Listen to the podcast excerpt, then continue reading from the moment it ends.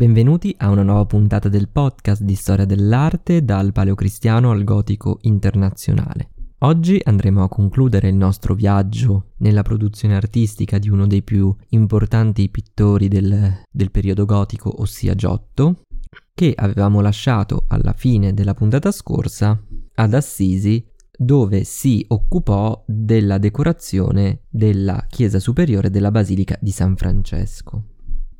Ecco, dopo questa fortunata esperienza Giotto proseguì nella sua brillante carriera andando a lavorare a Padova dove realizzò un secondo ciclo di eh, affreschi all'interno della cappella degli Scrovegni. Questo ciclo pittorico, datato tra il 1303 e il 1305, venne commissionato così come l'intera realizzazione della cappella da Enrico Scrovegni, uno dei banchieri più ricchi della città, che fece realizzare questo edificio su un terreno che anticamente era occupato dall'antico eh, anfiteatro romano. Non che questo importi più di tanto, ma è così una nota curiosa che mi sembrava interessante citare. Comunque, tornando a noi, la cappella era in origine collegata al palazzo degli Scrovegni, che però venne abbattuto nel 1827 e di fatto quindi oggi la cappella resta completamente isolata. È interessante la storia che si cela dietro la costruzione di questo edificio in quanto il padre di Enrico, Rinaldo, era diventato ricco prestando denaro ma guadagnandosi la nomea di essere un usuraio, tanto che Dante, il sommo poeta, lo cita all'interno della Divina Commedia e lo inserisce nei gironi dell'inferno, per cui dovete immaginare come questa nomea così negativa che aleggiava intorno a Rinaldo Scrovegni si espanse poi a tutta la famiglia. La costruzione della cappella, che pur essendo in teoria privata ma di fatto poi aperta anche alla cittadinanza, va proprio visto nel tentativo da parte di Enrico Scrovegni di ripulire la sua immagine e quella di tutta la sua famiglia, cercando di mostrarsi non più come un usuraio, non più come qualcuno che si è arricchito sulle spalle degli altri, ma come un benefattore della città. Andando a vedere un po' più nel dettaglio quelle che sono le decorazioni che Giotto realizzò per questa cappella, vediamo come il tema di tutto l'apparato pittorico è anche in questo caso, così come per il ciclo di Assisi, legato all'iconografia sacra. Ciò non ci stupisce perché siamo in un periodo dove ancora il tema del sacro era il tema principale di tutta la produzione artistica. Certo, questo non vuol dire che non esistevano altre tematiche, altre produzioni, ma chiaramente l'arte sacra è ancora in questo momento quella predominante. Ma torniamo a noi, per questo ciclo pittorico si sceglie di mettere in scena immagini tratte dalla vita della Vergine, dalla vita dei suoi genitori, quindi di San Gioacchino e Sant'Anna, e anche storie della vita di Cristo. Il ciclo di affreschi, progettato direttamente da Giotto, si fonde alla perfezione con la semplice struttura ad aula unica della cappella, un'architettura molto semplice che, pur contrastando in realtà con la ricchezza, la complessità dell'apparato pittorico, ne diventa una perfetta cornice proprio perché riesce a metterlo pienamente in luce, quindi quasi per contrasto la semplicità dell'architettura fa sì che l'elemento pittorico risalti e sia immediatamente percepito come protagonista assoluto.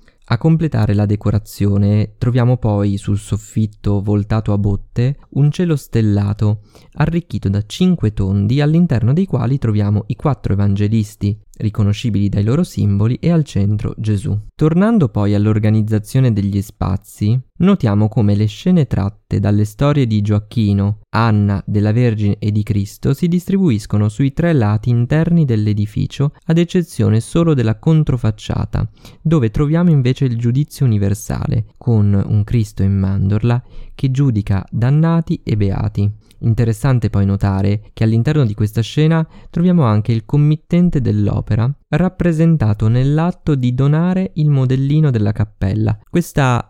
scelta di inserire all'interno dell'opera il committente nell'atto di donare un modellino in segno di devozione lo rivedremo anche poi successivamente perché è qualcosa che viene fatto spesso. Non possiamo a questo punto esimerci dal parlare di una delle scene più note di questo ciclo di affreschi, che è sicuramente il compianto sul Cristo morto, ossia il momento in cui una serie di personaggi rendono omaggio alla salma del Cristo appena deposta dalla croce. Il fulcro della scena sta proprio nel corpo del figlio di Dio, verso il quale converge anche la spoglia collina sullo sfondo, quasi a voler indicare allo sguardo dell'osservatore dove andare a porsi. A sorreggere il corpo di Gesù troviamo la Vergine Maria, il cui volto è provato dal dolore, e altre donne, tra cui spicca Maria Maddalena che gli sorregge i piedi. Troviamo poi San Giovanni col capo che va a occupare il centro geometrico dell'opera, tutto incurvato verso l'avanti con le braccia spalancate anch'esso travolto dal dolore. Ma a disperarsi non sono solo le figure terrene. Nella metà superiore dell'opera, infatti, occupata dal cielo di quel tipico blu giottesco, troviamo anche degli angioletti che partecipano in modo molto umano, molto sentito alla tragedia in corso.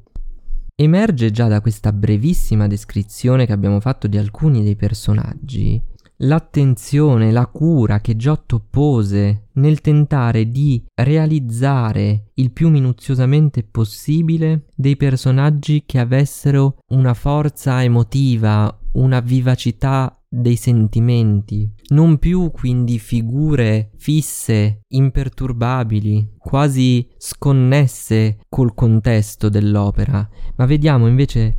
personaggi in cui l'emotività emerge con forza nei gesti e soprattutto nelle espressioni. Spicca poi anche la naturalezza delle pose, delle reazioni e la cura quasi classica nella realizzazione dei panneggi degli abiti.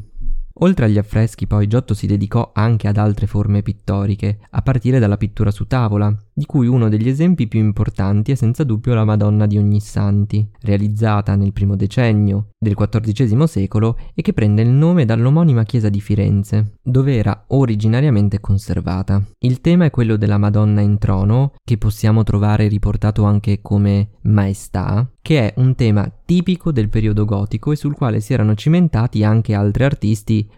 tra cui anche il maestro di Giotto Cimabue. Alla tradizione precedente si riallaccia anche l'uso massiccio del fondo oro che troviamo in quest'opera e sempre legato al passato possiamo notare anche un ritorno alle proporzioni gerarchiche. Infatti notiamo come eh, sia la Vergine che il bambino sono più grandi rispetto agli altri personaggi, questo perché le proporzioni gerarchiche tendono a rendere più grandi non ciò che è effettivamente più grande, ma i protagonisti dell'opera. A questi tratti di continuità col passato si inseriscono poi alcuni elementi eh, di novità, a partire dalla fisicità dei personaggi che ben emerge soprattutto nella figura del Gesù bambino. Un altro elemento innovativo sta nell'abito della Vergine, che qui indossa una veste bianca, un colore abbastanza estraneo alla tradizione mariana. Importante poi anche il gioco di luci e ombre che Giotto mette in campo e che si può ben osservare nelle pieghe delle vesti, le quali, tra l'altro se guardiamo bene, presentano anche alcuni dettagli ricamati in oro, quindi una cura maniacale quasi per i dettagli, anche i più eh,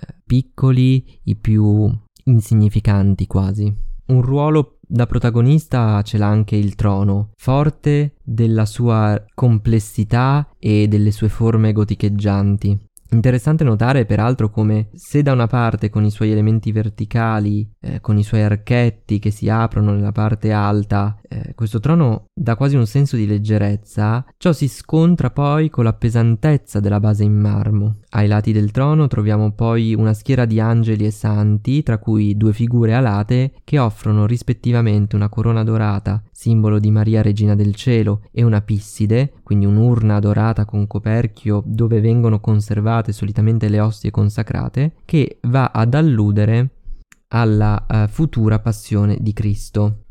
Quindi noi troviamo già qui un accenno a quello che sarà poi il futuro del, del Gesù che qua troviamo come bambino. In primo piano troviamo poi due angeli inginocchiati che offrono dei vasi di rose e gigli. Tutta questa pletora di figure collabora a dare un maggior senso di spazialità e di tridimensionalità alla scena, rafforzandone l'effetto di profondità. Da notare poi l'attenzione che Giotto pone nel cercare una maggiore naturalezza delle figure. Si veda come esempio il volto della Vergine che se guardiamo bene, accenna quasi a un leggero sorriso.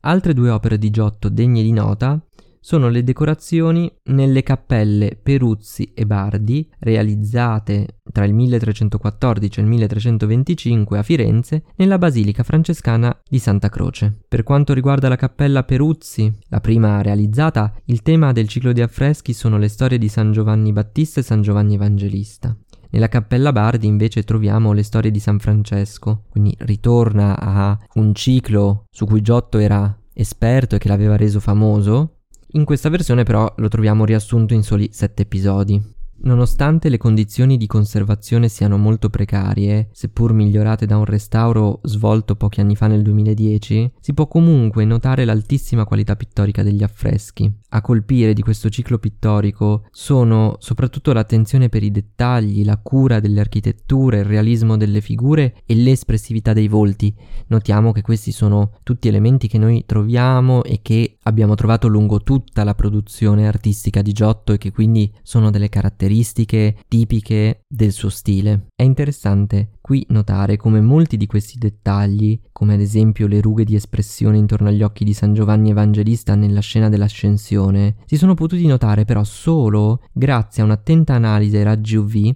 che ha permesso di far emergere elementi che col tempo, per le pessime condizioni di conservazione, erano andati perduti, ma che grazie alle nuove tecnologie è stato possibile riportarli alla luce, permettendo quindi di far emergere in modo chiaro la grandissima capacità di Giotto di padronare la tecnica pittorica, dimostrando di essere quel grande maestro che è e di meritarsi la fama, la fortuna e la notorietà che tuttora accompagnano il suo nome.